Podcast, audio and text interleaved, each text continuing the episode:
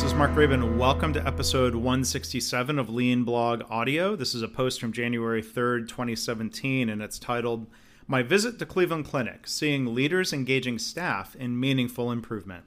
Uh, just over a year ago, I had an opportunity to spend a day with some lean leaders at the famed Cleveland Clinic. My hosts included Nate Hurley and Dr. Lisa Yerian. I had a chance to visit one of their community hospitals, Hillcrest Hospital, as well as the main Cleveland Clinic campus. It was a very stimulating visit, and it was great to see the progress they were making in building a culture of improvement, as they uh, are referring to it. Nate and Lisa encouraged me to write about what I saw, and I meant to, and they followed up, you know, in a friendly way. And there's really no good reason why it took me a year uh, to write more about my visit. You know, maybe I had too much WIP or work in process in my head, as my friend and author Jim Benson would say. So maybe better late than never. Now, uh, in this blog post, I do link back to two posts I wrote last year about their Cleveland Clinic improvement model, and you can find links to those and other stuff I mentioned here by going to leanblog.org slash audio 167. So what else did I see that day? I saw many really encouraging signs of culture change. I saw engaged leaders at all levels and staff members who were excited about driving improvement. One positive was, quite literally, a sign that expresses an important notion for Cleveland Clinic to build upon, a big sign that talked about putting patients first putting patients first, of course, is very compatible with the lean philosophy of putting customers first. So, an organization that already has a high level of focus on patients' needs and the patient experience seems likely to do better in embracing the lean approach than an organization that still orients everybody around the doctors. Now, signs like this that say patients first have to be more than just a slogan. It needs to be something that an organization lives up to each and every day getting input from staff about goals. At the Cleveland Clinic sites, I visited many departments that had standardized boards for daily management, including performance metrics and improvement activity. And that's becoming uh, more common in healthcare these days. Now, one thing that stood out about these boards and their approach that was uh, unusual, and I mean this in a good way, was hearing leaders in different departments talk about staff members giving input into their goals.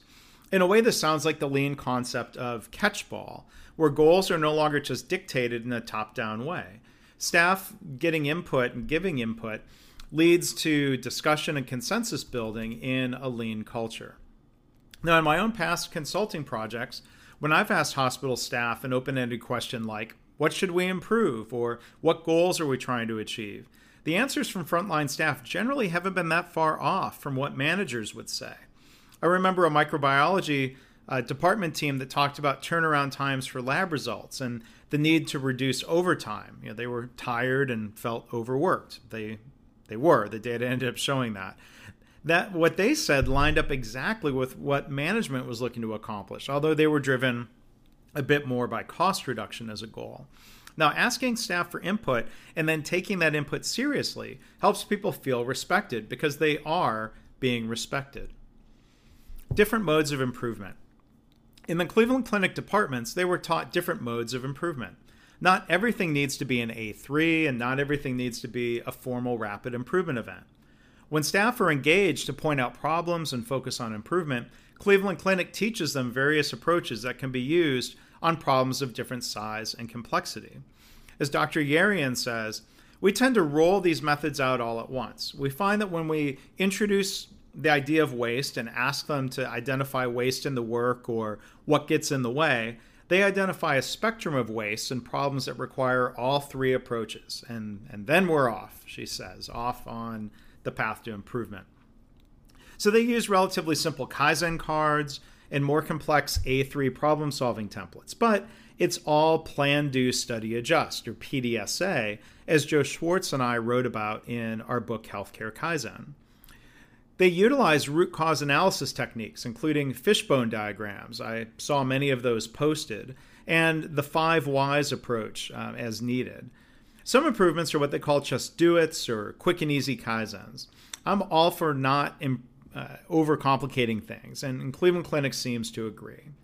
The teams focus on a single A3 at a time, receiving assistance from a coach, which seems to be a really important success factor.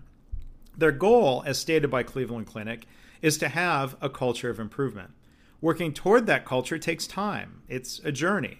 You don't implement, quote unquote, a new culture overnight. It takes coaching and leadership over time, but they seem to be working on it. Environmental services.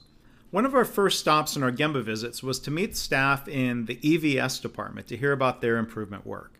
Members of their team gave a series of short stand up presentations about problems they had solved in their work. They were focused on simplifying and improving what they did and how they did it. One staff member presented about their process for providing key and badge access to employees and managers. They learned when they dug into the details of the work, something most people don't get the chance to do, unfortunately. There were 65 different access point profiles, which they decided was overkill. They weren't shortcutting security through this effort, they made this clear. They got it down, though, to 13 different profiles and then just three. They found, as they described it, a simpler way. I was also impressed that the team was learning to, as they said, look at the process, not pointing fingers at people.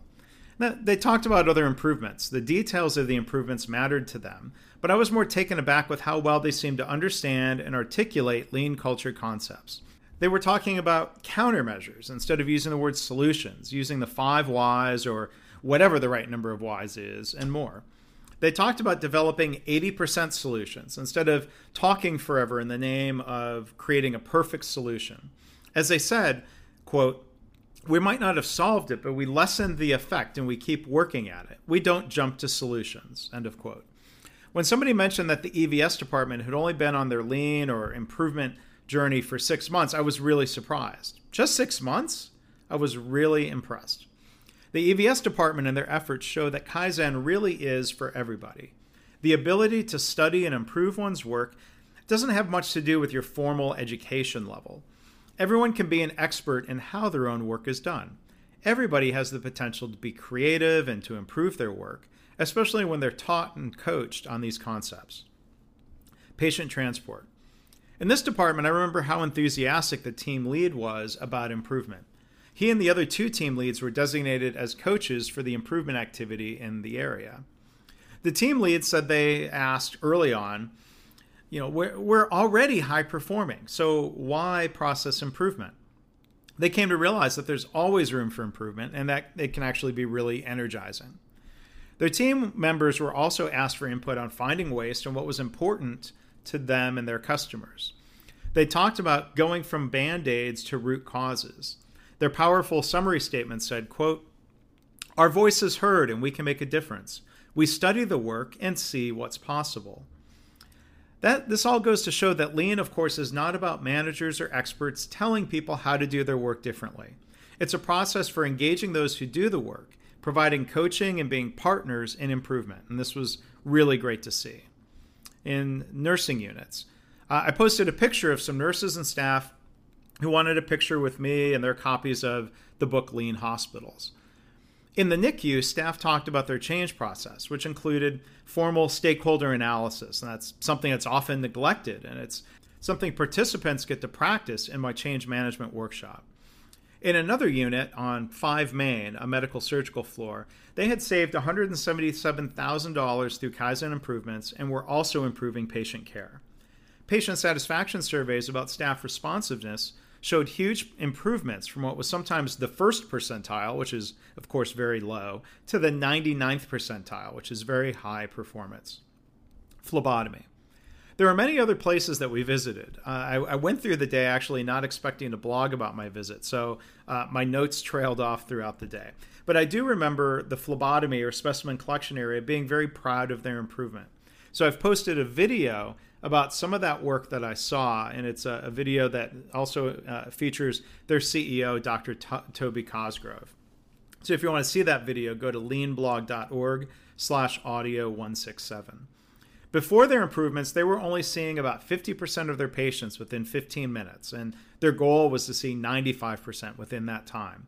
They're now often at 100% performance.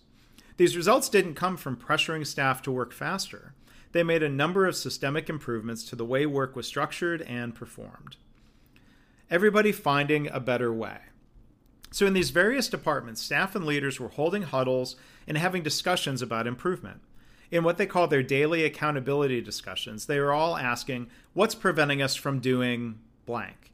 instead of pointing fingers and blaming people for poor performance. Those mindsets and behaviors help build this culture of improvement. One employee said, Before, the executives had the answers. Now we involve everybody. And that's always great to see. The excitement and positive attitudes were very noticeable. My visit to Cleveland Clinic was energizing and reinvigorating. I hope that Nate and Lisa will write a guest post talking about the progress that they made in 2016 uh, in that, that year that passed between my visit and this blog post. So, what progress is your organization going to make toward becoming or strengthening a culture of improvement in 2017? I'd love to hear what you think. Come to the blog, leanblog.org slash audio 167.